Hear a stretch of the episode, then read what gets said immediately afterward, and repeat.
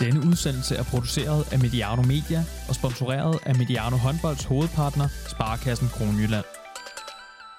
Velkommen til Mediano Håndbold. Så er vi i gang. Tirsdag var der Supercop i Aalborg, og vi kan vist godt sige, at særligt Nord Mørk, men også Mikkel Hansen er landet i Danmark. Onsdag, torsdag og fredag har der været 8. i Santander Cup, både for kvinder og herrer, og derefter går det løs med ligerne. To ligaer, der har fået tilført nye og spændende profiler, og en af dem skal vi møde i dag. Stine Jørgensen, velkommen til Mediano Håndbold. Tak for det. Vi sidder her i øh, Frederiksberghallen. I har trænet, øh, men jeg tror, det er på sin plads lige at starte med at sige velkommen tilbage til Danmark.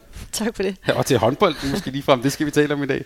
Hvordan har det været at, at komme tilbage og få, ja, og, og være i de danske haller? Skønt. Øh, det har været rigtig dejligt for os som familie at komme hjem, øh, og det har bestemt også været dejligt at komme hjem til en dansk klub. Øh, det har været sjovt at, øh, at starte op igen, og vi har haft en rigtig god opstart og spillet nogle træningskampe. Øh, så, så følelsen den har været rigtig god, og ja, øh, et godt hold, jeg er kommet på, og et godt miljø, og virker til at være en rigtig god klub.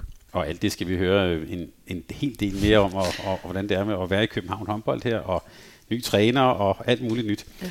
Onsdag, der spillede du og København håndbold 8. finale i Santander Cup ude mod Sønderjyske. Sådan helt overordnet, hvad var det for en kamp? Åh, oh, det var en, det var en vigtig sejr for os. Det er nok vigtigt at sige. Det var ikke den bedste kamp, vi har spillet indtil nu. Men vi havde lidt inden kampen snakket om forskellige scenarier, hvor Rasmus blandt andet har nævnt det her med, hvad gør vi, hvis vi bagud med 10? så vi var egentlig sådan lidt forberedt på, at vi godt kunne ende i, i det scenarie. Og det, vi var ikke bagud med 10, men det var tæt på. jeg tror, vi bagud 11-3. så der var vi, og det var efter 17 minutter. Så der var vi godt presset, øh, og der vi spillede bare ikke ret godt. Men stille og roligt fik vi sådan arbejdet tilbage, og øh, kom til nogle bedre chancer, og anden halvleg spillede vi langt bedre, end vi gjorde i første halvleg. Så, øh, så det var sådan en god arbejdssejr, og egentlig tror jeg, det var rigtig godt for os som hold, at, øh, at prøve at stå i sådan et scenarie, inden vi går i gang med turneringen, øh, hvor vi var presset på en, en noget anden måde, end vi har været øh, tidligere. Så en god sejr, men også en del ting, som vi, øh, vi kan arbejde med jeg vil bare lige spørge dig til det der med, at træneren siger, hvad gør vi, hvis vi bliver med 10? Der vil måske være nogen, der vil sige, nu har jeg så installeret en, en tanke i hovedet på dig, at så kommer vi bagud med 10, eller hvad? eller det fungerede måske? Jamen, det var, han, han, jeg tror, han forsøgte at, at udfordre os lidt på forskellige scenarier, der kunne ske. Øh, vi havde alle de kampe, vi har spillet indtil det her, vi spillede faktisk rigtig fint. Så tror jeg, på at udfordre, eller på at udfordre det med, at vi kunne godt, øh, vi skulle ikke regne med, at øh, det var en selvfølge, at vi kom til Sønderjyske øh, i en halv, hvor der ikke var så mange mennesker, og bare spillede derud, ligesom vi måske har gjort de andre kampe. Så jeg tror egentlig ikke, at der blev printet noget. Jeg tror egentlig, at han prøvede at forberede os på, at, øh, at det kunne godt blive en lidt øh, hård øh, onsdagskamp med ikke så mange tilskuere, og, øh, og et hold, øh, som bare kom bullerne på og, øh, og spillede rigtig godt. Og det gjorde de, øh, indtil vi ligesom fik styr på os selv. Ja, jeg noterede mig, at I var nede 2-7. Ja. og der, der er nok nogen, der sidder og tænker, hvad sker der der? Og nu kan man ja. jo faktisk se kampene. Ja. Øhm, men omvendt, I kommer så tilbage. Hvad, hvad, hvad var det så, I gjorde godt der? Øh, jamen, vi blev lidt mere øh, målfarlige. Altså, gik mere på mål og øh, kom bedre en fart. Øh, gjorde hinanden bedre. Øh, vi fik også lidt mere gang i vores kontrafase. Øh, det tror jeg har stor betydning.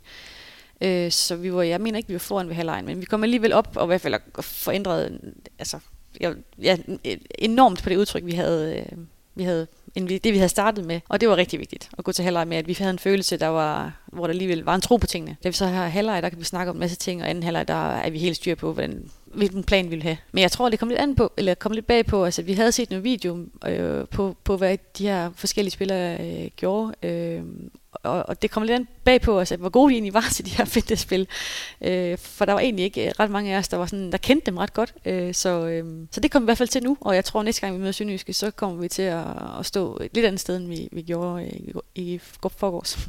Nu har vi ikke på kanalen nu øh, optaget og, og, og udsendt sådan en ligaoptakt, det kan jeg sige, det kommer vi til. Ja. Øh, men hvis, vi så, hvis du lige skal hjælpe os lidt på, på vej med Sønderjyske, hvad, hvad er det for et hold, vi skal glæde os til? Jamen det er et hold, som jeg har mange unge spillere. De har mange gode uh, duelspillere. Så har de Ellebæk på venstre bak, Louise Ellebæk, som skyder rigtig godt. Og derudover så har de mange gode uh, mandmandspillere øh, og de der mandspillere, de kommer især bag på os. Så har de også en rigtig god højrefløj, som også scorer rigtig mange mål og meget scoringssikker. Så et hold med en god vensterbak øh, skytte og øh, meget gode mandspillere. Og dejligt, at Louise Ellebæk måske får, ja, får noget mere spilletid og, ja. øh, og, og, og et større ansvar. Nu, nu fornærmer jeg dig ikke, hvis jeg siger, at du er nok en af de mere erfarne kræfter på, på holdet. Nej, det, det er øhm, overhovedet ikke. Og, og vi skal også tale om din rolle. Jeg gætter på, at det er også noget af det, som, øh, som man har købt ind på, når man hentede dig til København håndbold.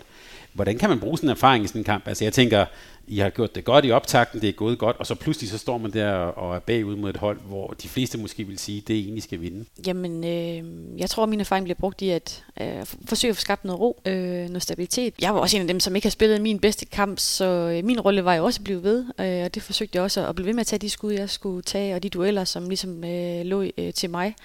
Øh, så min rolle var meget det der med at blive ved med, selvom tingene ikke lige kørte, så var det bare at blive ved med at gå på mål, og øh, også bidrage med noget gejst og noget stemning. Ja, for I, så godt, altså man har haft en opstart, I har sikkert også lavet teambuilding ting og sådan noget, men det er vel først i sådan nogle sådan nogle situationer, at man ser det for alvor? Helt sikkert. Helt sikkert. Det snakker vi også om i dag, da vi havde evaluering. At, det er første gang, vi står i så presset en situation, hvor det, der er virkelig noget på spil. Og, og det er jo også her, at vi stadigvæk skal lære hinanden at kende, fordi det er jo otte nye spillere, øh, der er kommet til, og to nye trænere. Så der er rigtig mange ting, der stadigvæk tager tid for os, før at, Øh, at de kommer til at spille rigtig godt, og, og det er jo så kedeligt at sige, for det er blevet sagt så mange gange, men vi er jo i en proces, altså, øh, og, og det, den skal vi lige huske en gang imellem at have respekt for, og det skulle vi også huske efter Sønderjyskampen, fordi man gik jo derfra med sådan lidt en, ja, en, en træls følelse, øh, fordi vi ikke har spillet det bedst vi kunne, men øh, det var der jo også en grund til, på nogle af tingene i hvert fald, øh, og, og der snakker vi også om, at for processen var det, var det et vigtigt step, at vi vandt, og så er der nogle ting, vi skal være nysgerrige på, hvordan vi kan blive meget bedre. Så bare det, hvis vi så, hvis du lige giver lidt hjælp til vores eksperter på København håndbold.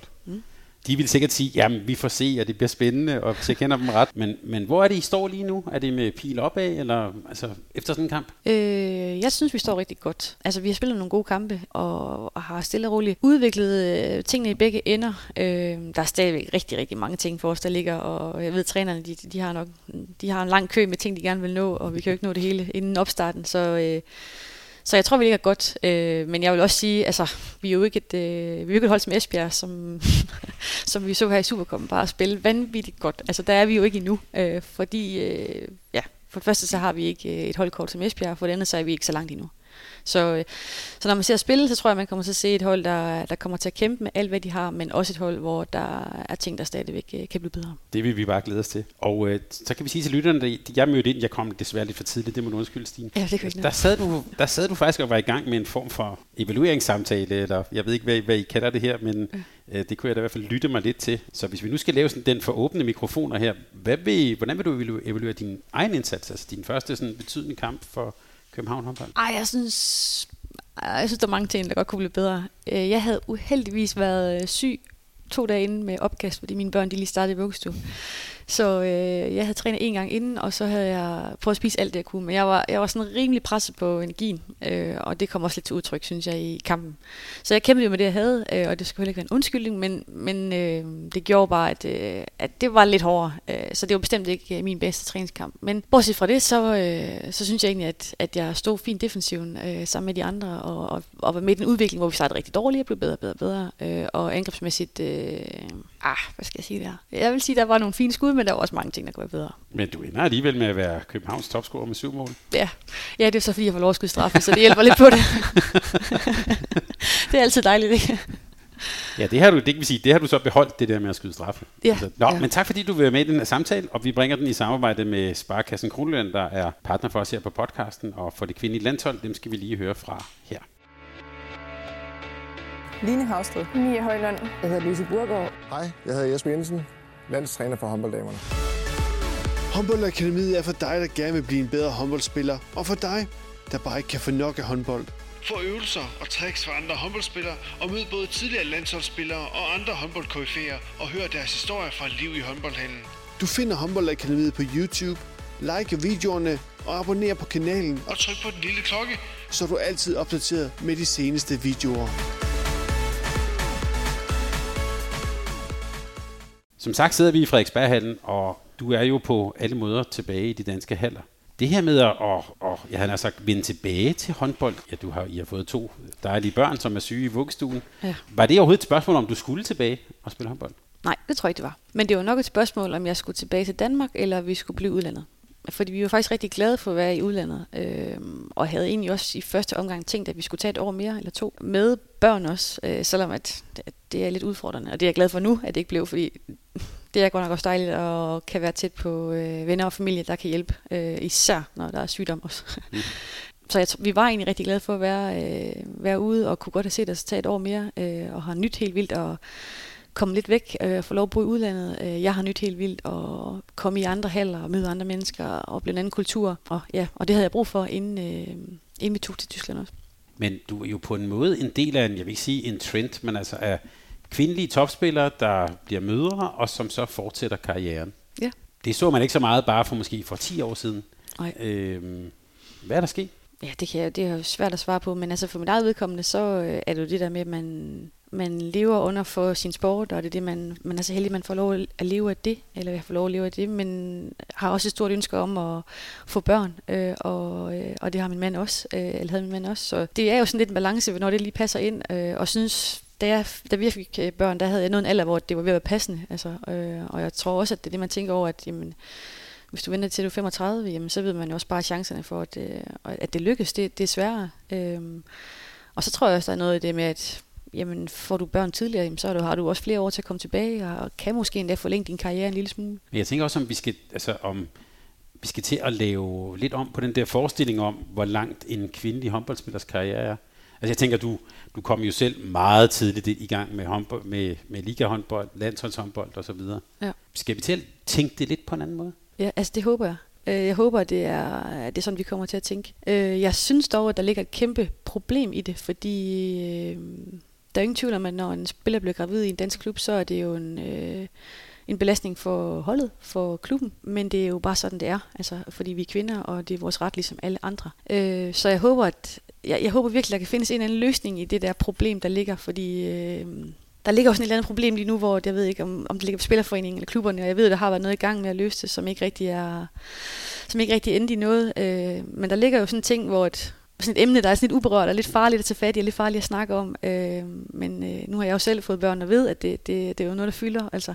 Og jeg håber, at vi kan løse det, fordi det, øh, sådan, det kan blive, sådan at det ikke er en belastning for klubberne. Øh, som det er lige nu, fordi når vi, man mister en spiller, så for det første så får vi jo fuld løn, øh, og, øh, og det er også svært at finde en spiller på det tidspunkt, øh, og der er ingen klubber, der kan holde til at, at, at miste ret mange spillere øh, på den front. Så jeg synes faktisk, at jeg har et kæmpe ønske om, at, øh, at, at der kan findes en eller anden overenskomst, en eller anden ordning, der kan gøre, at, øh, ja, at det ikke bliver så øh, ja, på en eller anden måde øh, tabuiseret øh, at, at få børn øh, i sin håndboldkarriere. Ja, fordi hvis vi var på et almindeligt arbejdsmarked, og du kom ind til mig og var 30 år og ikke havde fået børn, Altså, så vil jeg jo øh, ryge i alle mulige retsinstanser, hvis jeg spurgte dig til det. Ja. Øhm, så, og det ja. gør gækker på, det gør, en, en, det gør man heller ikke i en klub, men der er vel... Nej, det vil jeg ikke...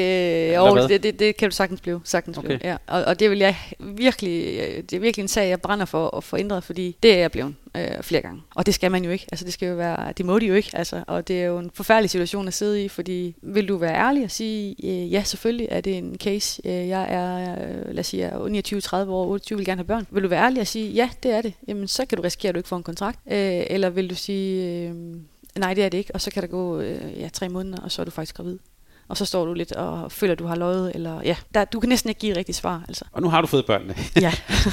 Hvordan er så, øh, det er et meget stort spørgsmål, men, men tilværelsen med at være professionel håndboldspiller og mor samtidig, hvordan, hvordan hænger de to ting sammen? Jeg synes, det er fantastisk. Ingen tvivl om, at du er presset på en helt anden måde med søvn og jamen, alle dine egne øh, behov, de bliver skudt væk. Men når det er sagt, så giver, synes jeg, det har givet mig et eller andet... Øh, ja, det har givet mig et eller andet... Øh, andet syn på livet, som jeg også har kunne tilføje til håndbolden. Altså, øh, der er lige pludselig to, øh, som er, uanset hvad der sker her i håndboldbanen og i klubben, så er, så er de vigtigere. Og det, jeg ved ikke, at det er med til at gøre, at man måske ser med nogle, eller jeg ser med nogle lidt andre øjne på ting, og lidt mere nuanceret og lidt mere storsindet, tror jeg. Øh, så, så jeg nyder det virkelig, selvom at det, det vil Gud også er hårdt ikke at få sin 8 timer søvn, og heller ikke lige kan spise på det tidspunkt, når man gerne vil, og heller ikke lige kan sidde i sofaen og bare lige se en serie, når, øh, når det er. Så øh, hele restitutionsdelen? den, den, den bliver stillet spørgsmålstegn ved lige nu, ja. Men der er jo også der er jo rejsedage og alt sådan noget. Ja. Hvordan, hvordan er det så at være væk fra dem der? I starten var det rigtig hårdt. Øh, da de var små, der, der, der tog lidt tid før, at øh, før det gjorde, det gjorde ondt i maven, når jeg skulle væk hjemmefra. Øh, heldigvis så har jeg jo en, øh, en mand, som har haft mulighed for at være hjemme med dem, og, og ja, det er jo nærmest ham, der har haft barslen, hvis man kan sige det sådan. Øh, så det har, det har haft rigtig stor betydning, og det har jeg været rigtig glad for, at han har klaret det så godt og har været der så meget for dem. For ellers så kunne det ikke lade sig gøre. Øh, men i starten gjorde det rigtig ondt at være væk, og det gør det stadigvæk, men nu er det svært nogen alder, hvor jeg ved jo godt, at øh, de har det sjovt derhjemme, og de kan godt klare sig uden mor, og jeg kommer hjem igen. så det er nok mere mit hjerte, der lige sådan skal øh, slappe af. Måske kan de klare sig. ja. Men du har selvfølgelig også en mand, der har jo øh, også ved, hvad eliteidræt går ud på. Ja. Altså, så det gætter jeg også på, er ikke måske ikke er så stor en udfordring med det. Nej, han er meget overbærende. Han er god til at... Hvis, han, øh, hvis vi har en kamp, hvor han godt kan mærke, at jeg måske lige har brug for en time eller så er han rigtig god til at, sige, at sørge for, at jeg har, har gode forhold, hvor han tager sig af dem. Men lige tilbage til det her med, øh, hvad kan jeg sige, med klubberne, eller det med graviditeten. Mm. Opfatter du også, du har jo, øh, igen uden at fornærme dig, været med en del år. Opfatter du også, at vi er i en periode, hvor vi begynder måske at kigge med andre øjne på kvindeidrætten, eller ja, i det her tilfælde kvindehåndbold? Mm, det tror jeg, bliver nødt til at uddybe lidt for mig. Altså jeg tænker på, om det er lidt en brydningstid. Altså det her, det er jo en ting, som er, som er ved at blive lavet om. Ja. Øhm, vi hører også mange, altså he, helt banalt kan man sige, nu hedder det ikke damelandsholdet mere, nu hedder det kvindelandsholdet. Ja. Altså der er også nogen, der, øh, der kan man sige, som, øh, som måske også sætter sig, ikke ikke sige sætter sig igennem, men har nogle holdninger, nogle meninger til, hvordan kvinder bliver omtalt, og hvordan vi taler om Ja. eliteidræt for kvinder. Ja, det tror jeg helt sikkert. Altså, det ser vi jo generelt i tiden lige nu, at der er meget oppe i MeToo, og hvordan kvindernes rettigheder, ligestilling osv. Og, så det ser jeg bestemt, at, at håndbolden også følger en lille smule med der. Øhm, ja, på nogle punkter i hvert fald. Ja, ja på nogle punkter. Hvor, hvor kunne det være, de ikke gjorde? Ej, men jeg synes, der, jeg, som jeg sagde, jeg synes, der er en kæmpe udfordring for os med i forhold til det her med børn. Det må jeg sige. Det, det, ja, det, det kunne vi snakke rigtig længe om, tror jeg, fordi der, der ligger nogle kæmpe problematikker, som, øh, hvor vi i hvert fald ikke er ligestillet lige nu. Så lad mig lige skyde en anden ind ind her, som, ja. som, som ikke står i manus, skal jeg sige, men som jeg husker, at du har talt om for, øh, for, for lang tid siden om, i forbindelse med landsholdet, det her med, at, at øh, sådan nogen som jeg, eller journalister, altså at man stiller nogle forskellige spørgsmål til, til mænd og kvinder. Har jeg, snak, har jeg snakket om det? Ja, det har jeg hørt Ja, det kan sige. godt være. Ja. Oh, det ved jeg faktisk ikke, om Altså jeg... hvis jeg skal sætte det lidt på spidsen, så vil man typisk spørge en kvinde om, hvad føler du, øh, hvordan Ja. har du det? Øh, Det er ikke så tit, man spørger Mikkel Hansen eller Henrik Mølgaard om det. Nej. ja, og det er jo lidt, øh, det er jo lidt sjovt at tænke over, ikke? Altså, øh, og det kunne være sjovt at se, hvordan herren lige reagerer på at, at få de spørgsmål, som vi måske tit får omkring, øh, hvordan man føler. For det er jo ikke altid så nemt lige at skal svare på, hvordan man føler lige efter øh, en øh, drabelig kamp, eller man har spillet af helvede til. Ja. Altså, det kan jeg nok godt genkende til. Det er ikke noget, jeg sådan har bidt mærke i, må jeg sige. Det kan godt være, jeg har sagt en gang, hvor jeg har været mere øh, sur på jer journalister. For det har jeg helt sikkert været. Men det er ikke noget, jeg sådan har bidt mærke i her efterfølgende. Det kunne, jeg så, det kunne så være en, en, en, en bro over til det her med at komme tilbage til Danmark og sådan. Altså, nu har du gået lidt for dig selv nede i Bigtiheim. Øhm, nu, nu, er, nu taler du med os her. Jeg vil ved med, at de første tv-kampe med København håndbold, der vil de sikkert også gerne tale med dig. Altså, du kommer lidt mere i søgelyset igen. Hvordan Ja. har du det med det? Jeg tror, jeg har det fint med. Øh, da vi tog til Tyskland, der havde jeg brug for at komme væk fra øh, dansk håndbold, tror jeg, og fra den danske medier. Jeg havde en virkelig hård periode med... Det var nogle hårde år i Odense. Øh, vi vandt ikke helt det, vi skulle, og der var også... Vi havde vores problemer i, i selve klubben. Så var der landsholdet. Øh, der kæmpede vi også, havde nogle hårde slutrunder, ender rigtig skidt med, vi glipper en OL-kval, øh, ja, rent kaos faktisk, øh, Claus Stopper. Øh, jeg indfører har haft øh, en stor del, øh, meget kæmpe ansvar. Øh, Jesper kommer til at tage mig af første samling. Øh, jeg havde virkelig brug for at komme væk. Så de to år i Tyskland, de var rigtig godt givet ud, og, og jeg havde måske endda troet, at, at øh, jeg skulle tage lidt mere, altså tage længere tid for mig at have lyst til at komme tilbage, men der tror jeg måske også, det hjalp lidt det der med, at vi så fik børn, jamen, så kom der lidt et andet øh, perspektiv på tingene, og der er måske nogle ting, jeg sådan har gået og brugt rigtig mange kræfter på, som jeg sådan gav lidt slip for, øh, og var sådan, jamen, ja, det betyder egentlig ikke så meget, og jeg ville bare gerne spille håndbold, og synes, det er mega sjovt, og, og, og har kæmpet for at komme tilbage efter en graviditet, så, øh, så det fyldte heldigvis mere end, end det billede, inden vi tog afsted til Tyskland. Taler jeg også med en person nu, der har langt mere energi og overskud end, end, end dengang? Ja, det tror jeg, du gør. Især, øh, det var jo lige der, inden corona kom. Altså, jeg synes, at corona, det kom jo virkelig for mig på sådan et perfekt tidspunkt, fordi jeg var, ej, jeg, jeg tror, jeg var max pres. Jeg havde virkelig fået nogle hårde øh, ture i medierne. Øh, jamen, nu ser jeg to slutrunder, hvor der, ja, der var virkelig, der var rigtig meget omkring min person. Øh, og øh, jeg har jo aldrig rigtig været en type, der har været ude og har behov for at skulle forsvare det, for, for, øh, øh, eller skulle pege fingre igen. Øh, det, det, det, jeg har aldrig rigtig brugt energien der. Det har heller aldrig sagt mig så meget. Og det kommer så langt ud, at jeg havde simpelthen ikke kræfter til det, fordi der var, altså, og jeg, jeg var så skuffet over så mange ting, at hvis jeg bare åbnede munden lidt, så ville det hele også vælte. Altså, for der, de stod i kø for at, ville snakke, og, og det sidste, jeg ville, det var simpelthen bare at blæse mere til det. Jeg ønskede jo egentlig bare, at, at øh, jeg ønskede egentlig landsholdet alt det bedst, øh, og, og jeg vidste, hvis jeg skulle ud og sige, jamen sådan og sådan og sådan, og, og min vinkel på det på det tidspunkt, så så ville de bare blæse endnu mere til det. Og det, det, det orkede jeg simpelthen ikke på det tidspunkt. Hvad, hvad ville du have sagt? Jamen, jeg tror jo godt, jeg kunne fortælle min historie på, øh, hvorfor jeg ikke er på landsholdet mere, og ja, den behandling, det ligesom, jeg ligesom endte i. Altså, ja. Men øh, det, nu kan vi lige lægge manuskriptet til side her. Ja. jeg, kan, jeg kan sige til lytterne, at jeg havde sagt til Stine, at jeg godt ville tale lidt om landsholdet og din rolle på landsholdet. Ja. Øh, men du nævner også hele den der, sådan, øh, den der mediedækning af det. Ja. Hvordan oplevede du det? Jamen, jeg, jeg oplevede det sådan, at Claus han valgte, at jeg skulle være anfører, og, og jeg fik et kæmpe, kæmpe ansvar, og det var jeg mega glad for, for det var også med til at udvikle mig rigtig meget. Men det blev måske lidt for meget i, i slutningen. Øhm, og det gjorde også, at medierne, de var, jeg følte i hvert fald, de var ekstremt opmærksomme på mig. Alt, hvad jeg gjorde og, og sagde. Og, og det gjorde måske også, at jeg, jeg var, jeg tog endnu mere afstand til medierne. Jeg gav dem endnu mindre, og jeg gad overhovedet ikke snakke med dem. Jeg så mig endnu mere sur på dem, og så det blev bare sådan dårligere og dårligere forhold. Og den dag i dag kunne det godt være, eller jeg er sikker på, at jeg skulle have gjort det anderledes. Men på det tidspunkt, der var jeg bare sådan, jeg kan ikke, jeg, jeg, jeg vil ikke snakke mere. Jeg, jeg står på mit. Øh, jeg er pisselig glad med, om øh, her fra Danmark, de synes, jeg er nar. Bare jeg har styr på mit over for mine holdkammerater og mine træner. Og det følte jeg egentlig, jeg havde. Men billedet, der blev tegnet mig ud til, det var jo det var, det var hårdt. Altså, ja. Hvad var det for et billede, vi så der? Jamen, jeg tror, den aller værste for mig, det var, det, det var i slutrunden i Frankrig. Øh, 19, nej, jo, 18-19 ja, jeg har i hvert fald haft en knæskade. Det må være 18. Mm. Øh, jeg har haft en knæskade, øh, meniskade, kommer tilbage altså, lynhurtigt, og det gør jeg jo udelukkende, fordi jeg vil hjælpe landsholdet, og kan jo mærke, at de rigtig gerne vil have mig med. Claus vil rigtig gerne have mig med. Øh, så jeg har jo ikke spillet håndbold op til. Øh, vi kæmper lidt spillemæssigt, der rammer ikke det, vi vil, men ja, en hård slutrunde for os, øh, hvor jeg faktisk ikke spiller det, jeg normalt gør. Men alligevel så får jeg en rigtig hård medfart af Trine Nielsen, øh, hedder hun ikke stadig det, Trine mm. Nielsen? Ja, hun er ude og virkelig er grov ved mig, altså virkelig lave en, øh, øh, gå på, på mig som person og som anfører, og, og efterfølgende Dan Philipsen er ude og sige, øh, er virkelig også ude med riven, og ja, altså jeg, kan, jeg, jeg, jeg tror kun, jeg har læst halvdelen af det, for jeg synes simpelthen, det var, det var, det var over grænsen. Øh, og har aldrig oplevet, at der er nogen, der er gået sådan efter, øh, så personligt, fordi ja, så den, den var virkelig, virkelig hård. Den, den tror jeg måske, jeg synes var en af de værste.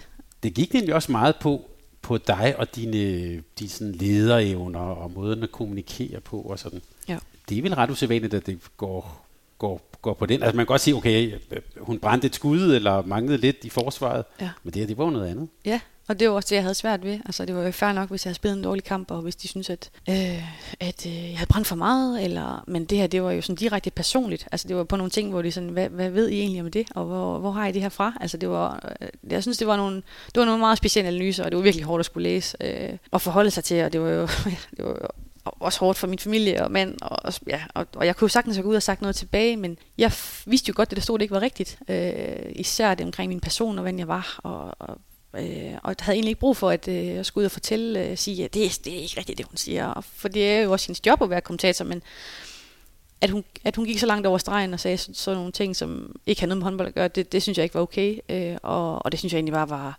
det var for lavt til, at jeg skulle synke med på det. Altså. Så det fik egentlig bare, jeg prøvede sådan at parkere det, og så kom så godt til muligt videre, men det var jo det var virkelig svært. Så det gjorde jo også, at jeg fik et enormt anstrengt forhold til ja, TV2 og en del journalister derfra hvis vi lige ser i bagspejlet, han det også om, at som du nævnte, at Claus Brun, han ligesom tog hele projektørlyset og sagde, se på Stine. Altså, så så alle også på dig. Ja, det tror jeg, det gjorde. Øh, til en vis grad, ja, helt sikkert. Jamen, og så var jeg jo egentlig også med på langt hen ad vejen, at jeg fordi vi, vi spillede jo heller ikke super godt i alle kampe, og at det var, så tænkte jeg også, at det kunne egentlig også være okay, at det var mig, som skulle tage en stor del af det. Jeg var jo anfører og havde virkelig også rigtig meget ansvar, og spillede mange minutter, øh, i stedet for at der blev skudt på, på alle andre, altså eller på holdet. Så synes jeg egentlig, jamen, så det, det var egentlig fair nok at, øh, at, at tage noget af det, men det, det var, jeg synes, det gik over grænsen. Og meget af det har foregået i absolut fuld offentlighed. øh, altså, vi har også flere gange på kanalen her talt om den her øh, dokumentar, Et landshold i knæ. Ja. Hvordan var det at se den? Oh, det var også hårdt for det første så var det en vanvittig hård slutrunde, fordi øh, vi kæmpede også, spillede meget op og ned, og skete mange ting under slutrunden også, og det hele var på kamera, der var kamerafolk med, konstant på kamera, altså hele tiden. Vi så jo ikke ret meget, og man så mindre og mindre og mindre i den slutrunde, og mere og mere presset, og ender i alt besat på spidsen, ikke? og alle taktikmøder er filmet, alle samtaler, og der kameramanden kommer ind på værelset efter, vi har haft taktik og inden kamp, altså på 24-7. Så der følte jeg, jeg gav der, der følte jeg, at jeg strak mig langt øh, og gav rigtig meget. Og prøvede virkelig at nuancere tingene og fortælle, hvordan, hvorfor det er hårdt at være til slutrunde, og hvorfor man ikke altid spiller godt, og vise et billede af det. Øh, og så endnu hårdere at komme hjem, og så, og så ringe op af Jesper, og så sige, du, du skal ikke med til den første slutrunde. Og, ja, og det jo, så bliver det filmet. Øh, og det kan folk se her om, om et par måneder i tv. og du har bare ikke noget at gøre. Der er ikke noget. Du må bare sige ja. Øh. Sagde han det? Nej, øh, ja. jo, men han sagde, øh, han ringer selvfølgelig op og fortæller, at du ikke er med, og at han skulle lige huske at fortælle, at det her det også bliver optaget og filmet. Ja, det ser man så ikke, men man ser, han går ind og ringer. Ja, ja, ja men at, mm. at det er jo med i dokumentaren, at nu går han ind og ringer og skal fortælle, øh, at jeg ikke skal med på landsholdet mere. Det bliver jeg nødt til at spørge dig om, for da jeg så det, så tænkte jeg, det var alligevel specielt, hvis jeg nu skal være neutral. Hvordan var det for dig at se det? Ej, det var hårdt. Men altså, jeg vidste selvfølgelig godt, hvad der var blevet sagt og gjort. Øh, altså hele dokumentaren synes jeg var hård at se igen, mm. fordi der er så mange følelser i det, og det ender som det gør. Øh, så at, at jeg så, det, ved min afsked, den så kommer med, det gør det, det gør det ikke bedre. Nej, nej, fordi det er, den, altså det er din sidste landskamp i hvert fald. Ja. og din afsked, den bliver så også på, på en eller anden måde, ja, vi, vi får i hvert fald lov at se, at nu skal, nu skal Jesper så ind og ringe. Øh, ja, præcis. Ja. Har du talt med ham siden? Siden han ringede? Mm. Jeg har ikke talt i telefon med ham, men han har øh, sendt sms'er. Vi har øh, haft korrespondence over sms'er, så man kan sige det sådan. Ja. Er det med landsholdet, er det lukket for altid? Ja, det tror jeg, det er. Øh, for det første skal man jo være god nok til at være på landsholdet, og, øh, og jeg synes, dem der er på landsholdet nu, de er, de, de er bedre end jeg er, så det er helt fair. Øh, så, øh, så for første, så, ja, så skal man jo have et niveau for at på landsholdet, og dem der er der, de er bedre end jeg er. Men det vi så på et landshold, jeg kan, jeg kan sige, jeg har talt med en, en del andre, som har været med her, som også er med i dokumentaren, og der har jeg nogle gange spurgt dem, var det virkelig sådan?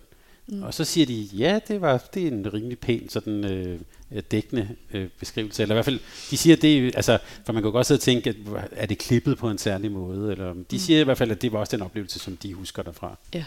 Hvorfor var det så højspændt? Ja. Øh, Jamen, jeg, jeg tror, det var fordi tingene, de blev, den måde tingene blev gjort på på landsholdet, var sådan der. Øh, den måde Claus og Lars valgte at køre tingene på med evaluering efter kampe, og med den her stemning, og med så mange følelser, og med den her evaluering, jamen, så blev der øh, kastet mange ting op i luften hele tiden, og man skulle hele tiden have sine følelser med ind, og, og mange skulle sige noget, og mange skulle melde sig på banen. Og, så det tror jeg, det havde en... Øh, det havde en stor del af det, og så plus, at, at spillet ikke øh, spillet var så op og ned. Det havde selvfølgelig også øh, en kæmpe del af det. Men den frustration, du nævnte også, at altså, din, din tid i Odense, set udefra, så virker den periode som noget, hvor altså, man kunne, man kunne, alle kunne fornemme et kæmpe potentiale. Og, og det kunne man også sige om landsholdet. Og så var der et eller andet, der ikke rigtig, det blev aldrig helt forløst. Ja. Var det også sådan at være i det? Ja, det tror jeg. Det er hårdt at slippe på den måde faktisk også. At, fordi ens værste frygt, tror jeg, som øh, professionelle håndboldspil, det er jo, at man ikke når sit fulde potentiale, altså så langt som muligt. Og vi kunne jo godt mærke og se, at der var virkelig potentiale for noget rigtig godt, øh, og det gik rigtig godt. Det nåede bare aldrig helt til, hvor det skulle. Desværre. Så, øh, så ja, den følelse, du beskriver, den, den synes jeg rammer og fortæller meget godt, øh, hvor det ligesom endte. Og, og når du ser tilbage på det, hvad, hvad er så din analyse af det? Er det, ja, hvad skyldes det? Oh, mange ting. Øh, og, og jeg vil jo nødt at sidde og sige, jamen han kunne have gjort sådan, og hun kunne have gjort sådan. Og mm. fordi det, det er så nemt at sidde og sige bagefter, men der var jo mange ting, der bare desværre ikke øh, klappede og, øh, og spillede, som vi gerne ville. Øh, ja. Så kan jeg spørge på en anden måde. Hvad har du så... Øh, det bliver sådan meget mentagtigt, hvad du så lært af det? Altså, fordi det, jeg tænker på, at mm. der kommer jo også i den her sæson, du kommer til at spille København håndbold, gætter jeg på, ja. op- og nedture, og ja. øh, så taber en eller anden åndssvag kamp, eller, og, og ting, der går godt. Ja. Hvad tager du så med fra, fra helt, i al den erfaring, som vi startede med at tale om, eller den bagage, du har med? Ja, altså jeg tror noget af det, jeg har tænkt rigtig meget over, øh, det er det der med, at øh, jeg bliver taget af landsholdet, fordi jeg på en eller anden måde fylder for meget. Øh, på banen, uden for banen. Og det sidste, jeg vil, det er fyldt for meget. Altså jeg vil altså, ønsker jo, at, at landsholdet skal vinde, og det hold, jeg er på, skal vinde. Og jeg er ikke en type overhovedet, som... Øh, altså, jeg, jeg behøver ikke være anfører. Jeg, altså bare, vi vinder. Øh, så... Øh, så jeg, jeg har tænkt meget over, om der er nogen måde, jeg kommunikerer for hårdt på. Er der noget, jeg kan gøre for, at, øh, at når der skal øh, snakkes om nogle vigtige ting, når der skal træffes nogle beslutninger, at det, det omfanger, omfanger lidt flere, øh, og, og at der skal være ja, lidt mere rummeligt måske. Øh, fordi jeg vil jo virkelig, øh, jeg, jeg vil virkelig gerne vinde, øh, så de ting, jeg måske har gjort og har ageret på, det har for alt i verden været for at vinde. Og det kan jo godt være, at der er nogen, der har tolket på en anden måde, øh, eller, eller træner har opfattet på en anden måde. Øh, og når det er sagt, så er der jo hele det her i, at landsholdet i mange år har søgt spillere, der gerne vil have, at der skal tage ansvar. At de vil gerne have, at folk skal øh, sige deres mening, og tage ansvar for deres hverdag, tage ansvar for, hvad vi spiller, og hvad der gøres på banen, og øh, hvordan man er som hold, og kultur osv. Og, øh, og det følte jeg virkelig, at jeg gjorde, øh, og, og har rykket mig rigtig meget med, øh, og har lært meget omkring. Så det at blive taget af landsholdet, for lige pludselig at gøre de ting, det synes jeg var svært. Det, det synes jeg var, det var sådan, hvad, hvad, hvad skal jeg så? Altså, hvad, så må I, fordi på intet tidspunkt har der været, har jeg det været, øh, en lige har sagt, hey, du skal måske lige skrue lidt ned for, øh, du skal ikke sige så meget til taktik, eller du skal måske lige øh, spille bolden en ekstra gang. Altså, på, på, fordi så kunne jeg forstå det. Så, så det var måske også derfor, at, at landsholdsstoppet øh, stoppet var så hårdt. Det var fordi, at jamen, øh, det kom bare sådan bang. Øh, og, og jeg følte, at i 10 år, jeg havde kæmpet virkelig for at, at, at gøre øh, landsholdet til et rigtig godt hold, og Danmark øh, skulle vinde kampe. Øh, så, så jeg synes, det var en hård afslutning på noget, som, ja, som egentlig skulle være som var en fed, fed tid, øh, og som noget, som vi havde som hold, som landshold har kæmpet for i mange år, og så lige pludselig dunke i hovedet for, at jamen nu skal du sgu ikke sige noget mere, og nu skal du bare holde mund, og du fylder for meget, og øh, ja, sådan er det. Øh, og i øvrigt så, øh, altså i øvrigt i hele den her mediehalløj, så, så har jeg jo aldrig været ude og skulle sige, jamen, øh, stille spørgsmålstegn med, hvorfor gør trænerne sådan og sådan og sådan. Og det, blev det, det, tror jeg, det tror jeg, de var glade for på det tidspunkt. Var det den feedback, du fik, at du fyldte for meget? Altså da jeg blev taget, der, der, hvad hedder han, Jesper han ringer til mig og siger, at du skal ikke med på den, øh, den, den første samling, så er det fordi, han gerne vil se truppen uden mig.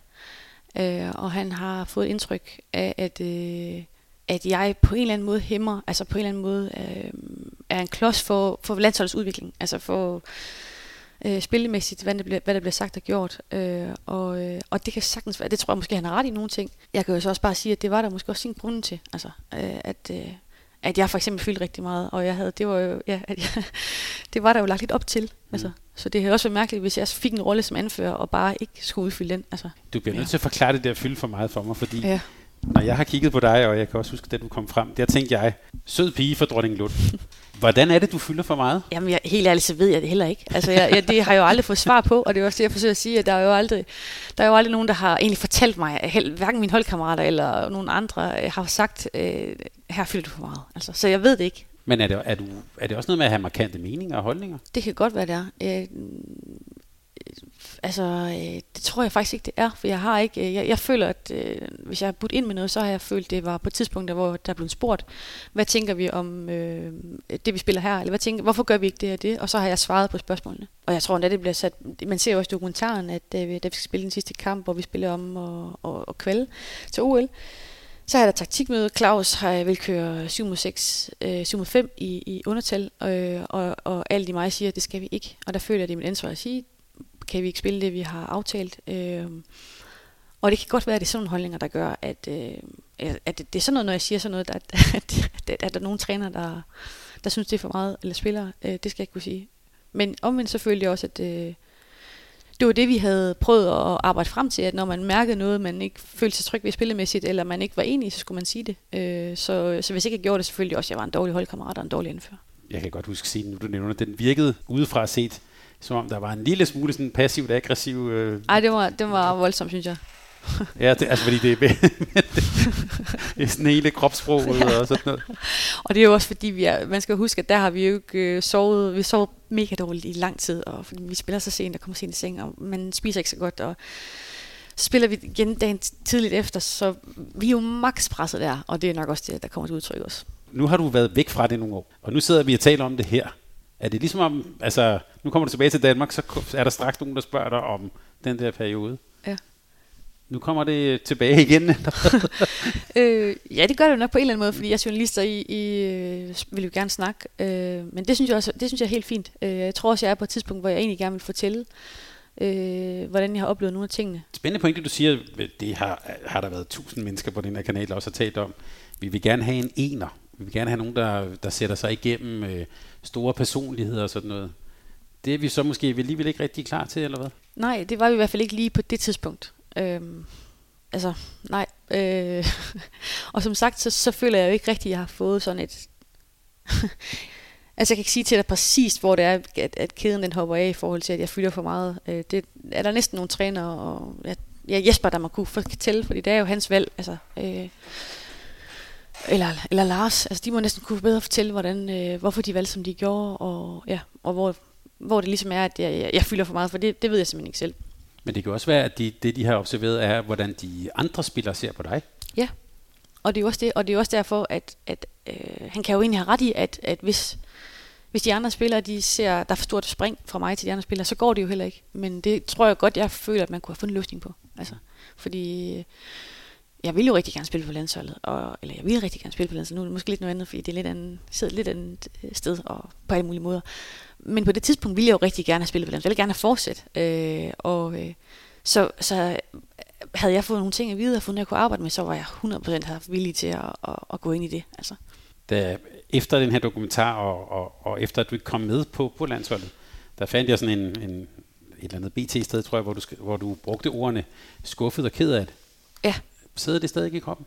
Ja, det tror jeg, det gør. Jeg havde håbet, jeg kunne formulere det her lidt bedre og lidt skarpere på nogle måde, men det, det, det er egentlig svært, fordi det er jo sådan en lang, øh, der er så mange ting i det, og så mange, øh, ja, det er også lidt tid siden, og, ja, og der er mange ting, man gerne vil fortælle på, på én gang, og det, ja, det, kan, det kan jeg mærke, det er faktisk lidt svært for mig at fortælle og formulere. Men noget af det, der går ondt, det er jo det der med, at, at det har været fantastisk at være på landsholdet, og der er jo så mange gode oplevelser, og så mange spændende, fede mennesker, og har lært så mange ting øh, på landsholdet, og det, det vil jeg jo gerne have fylder, men den der skuffelse på øh, måden, det endte på, den sidder stadigvæk. Og det, den synes jeg er træls at skal ende det med, fordi man vil helst huske sin landsholdstid som en god tid, og, som, og det håber jeg også, jeg kommer til, men, men jeg må ærligt indrømme, at, at altså endelsen, eller slutningen på, på landsholdet, det synes jeg var, jeg synes jeg var uværdig. Du skal ikke, det her med, du behøver ikke at formulere dig i 30 sekunder, det er gode ved det her format. ja. Jeg får lyst til at spørge om det helt modsatte. Mm. Hvad har været dine største oplevelser på landsholdet så?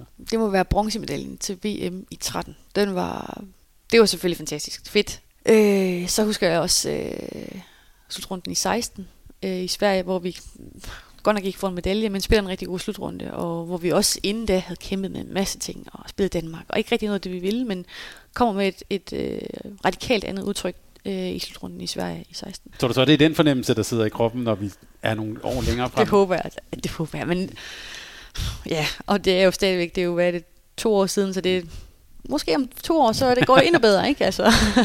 men, men hvordan, altså du kom jo med allerede i 2010 og har spillet ja, 148 landskampe, det er, du har spillet mange for Danmark. Ja. Hvordan udviklede så, nu talte vi, hvordan din rolle var til sidst, men hvordan oplevede du, at den udviklede sig ja, på den vej? Jamen til starten var jeg jo med som sådan yderste mandat, og bare med som kejle, og skulle snuse til det, og helt vildt spændende. Og så udviklede det sig fra, at jeg stille og roligt begyndte at spille bedre og bedre, og fik en stor rolle i Aalborg, hvor jeg spillede dengang. Så passede det med, at jeg kom til Midtjylland, og fik også en stor rolle der, og fik taget noget af det spil med over på landsholdet.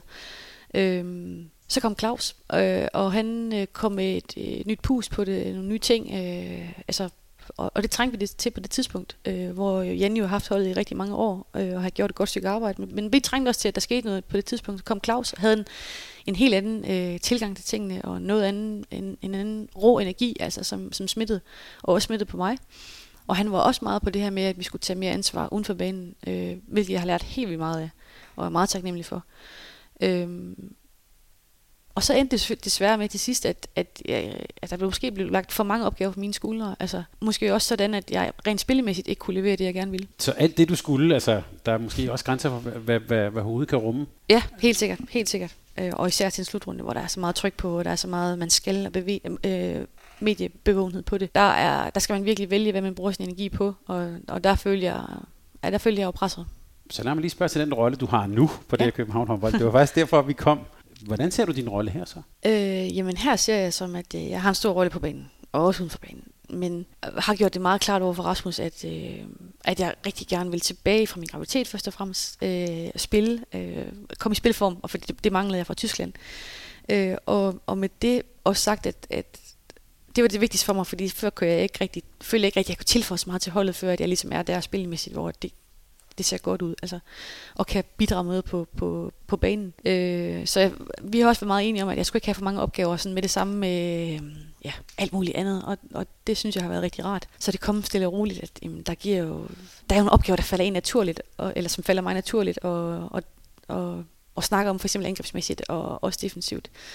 Så, så den rolle, jeg har lige nu, den passer mig rigtig godt med, at der er plads til, at jeg sådan kan komme tilbage i en spilmæssig god form, og, og stille og roligt tage det ansvar, der sådan er passende dertil. Til dig vil der nok altid følge nogle, nogle særlige forventninger. Det er jo Ja. også det, vi talte om med, som du var inde på, med Odense, med, med landsholdet og den rolle, du har haft der og sådan noget. Hvad for nogle forventninger er der til dig her? Jamen, jeg tror mest af alt, der er forventninger til, at vi vinder som hold, og ikke så meget til, at øh, nu er det Stine Jørgensen, der skal tilbage, og hun skal vinde, og bla bla bla. Nu, nu er det ligesom, forventningerne er til, at København har startet et nyt projekt, og vil gerne blive rigtig gode og blive et godt hold, der etablerer sig i toppen. Øh, så, øh, og det skal jeg være en del af, og, og gøre mit bedste for, at, øh, at vi kommer til at, at gøre det rigtig godt. Så jeg tror mest af alt, at forventningerne er til, at vi som hold gør det godt, og ikke at det bare er mig, der skal... Hvordan har du det med, med Det forventninger? Eller, ja, at det kan jo både være øh, interne og dine egne, men det er også det, der som omverdenen kommer med. Hvordan, ja, hvordan har du det med sådan nogle forventninger? fint. Altså det er jo sådan, det er jo sådan, det er at være i den her verden, og, øh, og øh, har jo spillet på mange tophold, så der har jo altid været forventninger også på landsholdet, så, så sådan er det. Øhm, og, og har jo også altid haft store forventninger til mig selv, så, så sådan er det. Men jeg synes også, jeg er blevet bedre til at, at nuancere mine egne forventninger. Altså øh, ikke se så sort-hvidt på tingene, og være med til at, ja, at have et lidt, andet, øh, et lidt andet blik på det. Det er nok ikke alle, der har set alle dine kampe i Bittigheim, tror Nej. jeg ikke. Desværre. Jeg har set et par stykker, og vi så dig også i spil i Viborg her, og, ja. Og så videre. Men, men for os, der ikke lige har fulgt med sådan, hvordan har du, ja, dit eget spil, hvordan har det ja, udviklet sig? Hvor, hvor, hvor står du nu her mm. Mm. til sæsonen? Jamen, øh, jeg synes, det var rigtig godt. Øh, har, øh, I Bidicam spillede jeg ikke ret meget. Altså, jeg, jeg fik ikke ret mange spilminutter, og det var lidt det, der blev... Det var lidt det, jeg manglede. Altså, fordi det, jeg skulle spille, for det gav mening at være i Tyskland.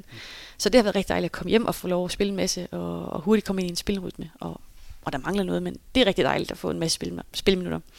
Men noget af det, jeg har lært fra Tyskland, føler jeg meget det her med, øh, de dækker lidt mere offensivt, har lidt anden offensiv tilgang med at, det her med at ligge på en, en, en bakposition og skal op og, og takle ind i midten. Øh, en lidt mere bevægelig defensiv rolle, det, det synes jeg, jeg har lært meget af fra Tyskland. Det kunne man så sige, det havde de danske hold, I mødte der i Viborg. Det havde de faktisk også ret store problemer Det med. havde de nemlig, ja. ja og jeg, altså, Bidikheim har, har et rigtig godt hold, og havde også sidste år et rigtig godt hold, og virkelig gode til at ligge og være offensiv, og hele tiden ødelægge, en- ødelægge en øh, spilrytme. Og det lykkedes de jo især med, da, da vi spillede mod, øh, mod Viborg. Men når vi kommer til at se dig spille her i ligaen der, hvad, kan vi så tillade os at have af forventninger? Til mig? Ja. Ja, jamen, øh, hvad kan I til at have forventninger til mig? At øh, I kommer til at se en, en øh, Stine, som synes, det er sjovt at spille håndbold, og så kommer til at, at gøre sit bedste hver gang, og kommer til at, at bidrage med alt det, hun kan til sit hold. Jeg, Det er et godt svar, ikke? Og der havde du de der 30 sekunder. Ja. det skal du ikke klippe i. Nej, men det, roligt, det gør vi heller ikke. Jeg kommer også til at tænke på, altså er man, altså det der, du sagde, kom tilbage efter graviditet og sådan noget. Øh, nogen har vel fuldt, øh, øh, Sarah Iversen har jo været sådan meget øh, åben omkring hendes, sådan, hendes kamp, også sådan, men tilbage fysisk der, er det, Ja. øh, er du der sådan rent også, sådan, hvor kroppen er, hvor, før, du, øh, før du blev gravid? Ja, det vil jeg sige, ja. ja. Øh, ned i Tyskland spillede jeg ikke så meget, og det var jo rigtig irriterende, at jeg skulle sidde på bænken, øh, især til mange udkampe, men det var måske også lidt min fordel, fordi det gjorde jo, at jeg øh, altså ikke fik de der hårde skub øh, og helt så mange stød, at det var i mere kontrollerede øh, situationer, for eksempel i træninger.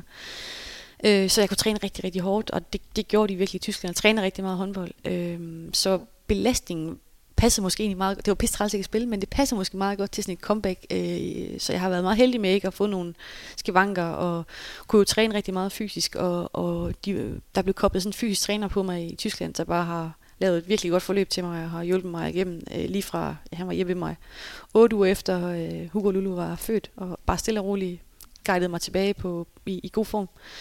Så, øh, så jeg føler virkelig, at jeg står godt, øh, og står især fysisk, føler jeg, at øh, jeg er meget godt tilbage. Når du har fulgt med udefra, øh, eller fra Tyskland på den danske liga, hvor- hvor- hvordan, øh, hvordan, hvad, hvad for nogle ord vil du sætte på ligaen, sådan- på den ser ud nu? Altså nu så jeg lige, nu så jeg jo øh, Esbjerg øh, Odense, og lad mig sige, at jeg blev godt nok bange for Odense, eller for, undskyld for Esbjerg. De, øh, jeg synes virkelig, de spillede godt. Mm. Øh, og endda med, med rejse derude. Altså, øh, Ja, jeg synes virkelig, jeg synes ikke engang, det var, jeg synes også Odense, de spiller egentlig en fin kamp, men Esbjerg var bare, de var bare en klasse bedre. Så det gjorde mig lige lidt bange. Fordi det, det, er ikke lige der, vi står lige nu med København. Øh, så jeg synes, det er en mega fed liga. Der er så mange øh, fede øh, personer og profiler øh, og, og forskellige hold og, og ser en rigtig stærk top, men ser bestemt også en stærk midte, som kommer til at ligge og kæmpe om øh, pladserne der. Men kan vi, der er nogen, der har samlet det med, nu er vi ved at være tilbage til, ja faktisk det omkring, da du fik debut i 2008, ja. øh, altså, eller nullerne, kunne man måske mm. sige. Ser du det også sådan? Ja, det tror jeg egentlig. Jeg synes, det er meget, godt, øh, meget god sammenligning. Altså, der er jo, hvis man kigger på holdene, er der jo virkelig, på alle holdene er der jo virkelig nogle spændende spillertyper og spændende profiler og spændende sammensætning. Så, så jeg synes virkelig, at det, øh, det er en spændende liga, og, og håber, at, øh, at, at det også kommer til udtryk. Altså, at vi virkelig kommer til at, at blande hinanden, øh, ja, udfordre hinanden. Og København i det billede, altså jeg er med på, i hvor står I henne? Stort spørgsmålstegn måske. Ja. Øhm, men, men hvad for et felt, hvor ser du København sådan skal, skal, skal kæmpe sig, skal kæmpe sig i, igennem i den her sæson? Jamen, først og fremmest må det være slutspillet, vi går efter. Og når vi når dertil, jamen, så, øh, så handler det bare om at vinde. Og, og, ja, og så er der ikke så meget mere at snakke om øh, i forhold til det. Men altså, øh, ja, det, jeg tror, det handler om for os at, ligesom at få skabt den her base, hvor vi rigtig gerne vil stå for, øh, for sådan et, et fighter-udtryk og få øh, få lige, virkelig etableret det, øh, at det kan godt være, at der er nogle kampe, hvor vi lige rammer øh, det niveau, som vi ønsker øh, og vi ikke lige har øh, en bænk ligesom Esbjerg og Odense for eksempel, men vi har alligevel den her øh, base, det her udtryk, den her kultur, som gør, man altid kan se, også selvom vi har dårlige dage. Og, øh, og det tror jeg, der er rigtig mange hold, der siger, men fordi man, ja, det vil man gerne, men det er jo noget, der koster rigtig mange kræfter og virkelig at få etableret. Så det er, jo, det er noget af det, vi arbejder rigtig meget på, og det håber jeg, det håber jeg, vi kommer til at kunne se.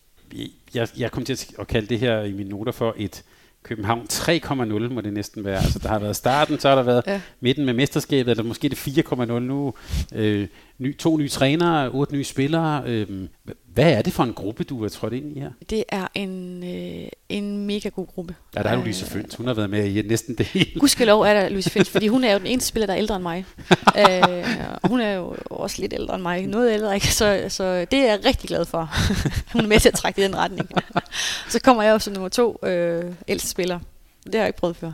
Så det er en ung trup det må man sige. Ikke? Øh, men der er bare, det, det er en rigtig god, øh, det er nogle rigtig gode piger, øh, og har, øh, alle har virkelig øh, budt ind øh, på, på hver deres måde, og, øh, og, og vi prøver hele tiden at arbejde med, også, at man også byder ind spillemæssigt og tager den rolle, øh, som man skal have, også selvom man er ung, for det kan jo nogle gange være det, der kan være det svære. Øhm, så, øhm, så det er en hold, hvor der er en masse gode, masse gode piger, øh, som rigtig gerne vil hinanden, og to trænere, som også knokler rigtig meget for det her projekt. Og generelt en klub, som øh, er rigtig god, hvor man kan mærke, at, øh, at der er jo selvfølgelig København håndbold, men så er der jo hele det her FIF, Øh, og det, det er virkelig skønt at, at spille i en, i en håndboldklub, altså hvor det ikke bare er øh, et ligahold, og så er der ingenting under, men du kender ungdomsholdene, og du kender nogle af de andre trænere og spillere, og de mennesker, der kommer i hallen, og øh, det, det er en styrke for København håndbold. Hvordan oplever du, når du kommer ud fra ja, hele Frederiksberghallen her? Vi sidder jo, det er jo, altså, det er jo ikke de nyeste omgivelser, vi er sådan rundt omkring. Nej, det er det. Og den gamle træhal her har der jo været vundet, været vundet DM-guld mange gange i 60'erne og sådan noget inde i ja. det her. Øh, altså, hvordan, er det, hvordan, hvordan oplever du sådan, hvad kan man sige, stemningen eller ånden her? Ja, det, det synes jeg er noget af det, der er, er unikt og fantastisk ved København håndbold. Det er det her med, at vi træner her i Frederiksberghallen, som har den her rigtig øh, klubfølelse. Jeg forbinder det ligesom, når jeg da, i Lund, da jeg spillede tilbage, hvor man også jo kendte alle og så alle holdene og trænerne, og du er i kafeteriet, og, og du har et omklædningsrum øh, med dine ting, og, og man sidder længe og snakker, og der er hvad hedder det, kontoret heroppe, hvor du også øh, kan sidde og hygge dig og sådan noget. Altså der er virkelig en, den her FIF øh, København-kultur, øh, og det er helt tydeligt at mærke, og øh, det, det synes jeg, det, det er virkelig fantastisk at opleve, og virkelig dejligt at være en del af, øh, og også noget, vi dyrker rigtig meget. Og det der med, med alderen, nu skal jeg ikke væde rundt i det, men, men, øh, men det her, de, de, de yngre spillere, som, eller dine yngre holdkammerater, udover at de måske har en anden musiksmag, men, men hvordan oplever du så, altså i forhold til, da du selv kom ind som ung på et ligahold, er der, Ja. Er det det samme egentlig, eller har det ændret sig? Åh, oh, det tror jeg, det er måske meget forskelligt fra hold til hold og fra spiller til spiller, men altså jeg oplever jo her, at øh, de er jo med til lige en gang mellem at udfordre med, jamen nu, Stine, nu varmer man altså ikke bare op med at løbe øh, frem og tilbage mere. Øh, nu, nu har du altså lige to bolde i hænderne, og så får jeg to bolde i hænderne, og så kan jeg godt se, det, det sejler for mig. Altså jeg kan ikke drible med to bolde i hænderne. og det, det er sådan noget, det, det tror jeg er sundt øh, for mig. Og, øh, Ja, altså det der med, at der er sådan nogle små øh, pust, de kommer med og stiller spørgsmålstegn, så hvor man lige sådan selv måske ikke lige vil stille spørgsmålstegn ved. Øh, det, det, det synes jeg er, det, det er inspirerende, og ja, det kan jeg godt lide. Det er godt. Der er lidt... Så, sådan en som Andrea, hun har, altså, hun har virkelig taget mig med storm, synes jeg. Hun, hun, øh, altså hun, hun byder ind øh, på banen og uden for banen. Hun er ingen tvivl om, at hun har jo kæmpe kvaliteter, det kan man se. Øh, rigtig gode afslutter og god defensiv. Men hun, hun har også et sjovt element uden for banen, hvor hun er god til at, ja, at krydre holdet og bidrage om det, hun har, og stille spørgsmål og skubbe lidt til trænerne. Og, ja, det, det, det, øh, det er dejligt at opleve. Det er godt. Hun er jo også øh, vokset op på, i de her ja. øh, i, i de her haller. Det er, ja. Jeres træner er jo også herfra. Ja, det er han. Ja. ja. Hvordan har du oplevet ham? Og rigtig godt. Begge to, vil jeg sige. Mm. Øhm, de gør det rigtig godt, og man kan mærke, at de øh, bruger jo enormt mange timer, og vil jo bare det her projekt rigtig, rigtig gerne, og det smitter af på os, og det, det er dejligt at mærke. Øh, og så er, det, så er det også to unge øh, mænd, øh, som har også kommer med sådan en moderne tilgang, tænker jeg. Altså de har... Øh, de er gode til at inddrage os, de er gode til at spørge, øh, hvad tænker I om det, og der er ikke noget, der er forkert eller fejl at sige. Øh, tværtimod oplever jeg nærmest Rasmus, han, han siger, at den, det, øh, I har, der, er ikke nogen, der er ikke nogen, der har mere at sige. Altså, der er ikke nogen, der, der har lyst til at sige mere. Nej, der er ikke nogen, der har mere at sige. Så den her, øh, den her tilgang, de har til, til træningerne og håndbolden, og, og det arbejde, man kan gøre, når vi ikke træner håndbold, det, det er rigtig dejligt at opleve. Så kan, så kan man stille et spørgsmålstegn ved, at, at Rasmus han, øh, han er godt nok opvokset her, og han er jo dansker. Øh, så, så en svensk gift, og han en svensk kone og så videre, og boet i Sverige, i Dan men han har så åbenbart glemt, hvordan øh, man snakker dansk nærmest. Altså, han, har, han har mange svenske, jeg ved ikke om det er svenske ord, men han har mange ordstillinger og udtryk, som ikke rigtig findes mere, i hvert fald øh, i dansk sprog. Jeg vidste udmærket godt, hvor du vil Lytterne kan gå tilbage og høre et, en hel time samtale med ham. Det er oh, rigtigt. Der er ja. mange sådan, øh, hvad hedder sådan noget, det må hedde forsvenskninger i virkeligheden. Ja, det er der. Ja, men det kan være, at han, det er noget, han lige skal tale af sig. Det tror jeg, det tror jeg, det er. Og ellers så er det i hvert fald noget, som vi hygger os rigtig meget med øh, på holdet.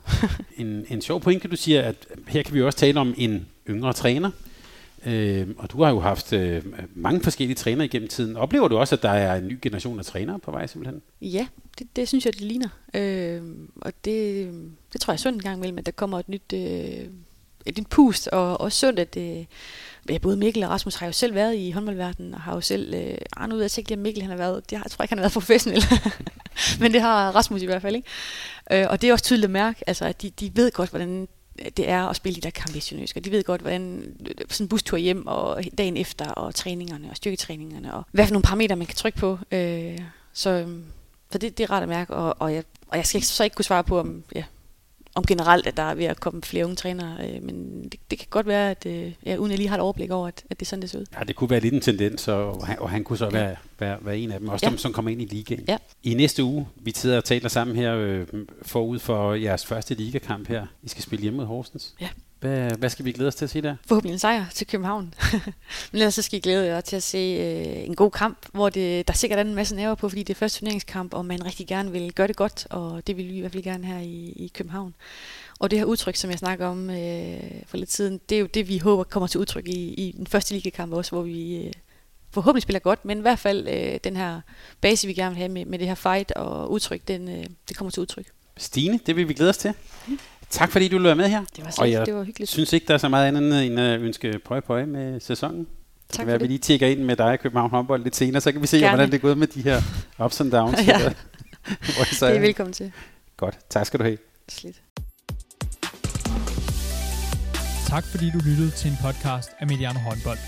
Hvis du kunne lide udsendelsen, så husk at abonnere på Mediano Håndbold, der hvor du hører podcasts. Så får du den seneste udsendelse serveret direkte til dig.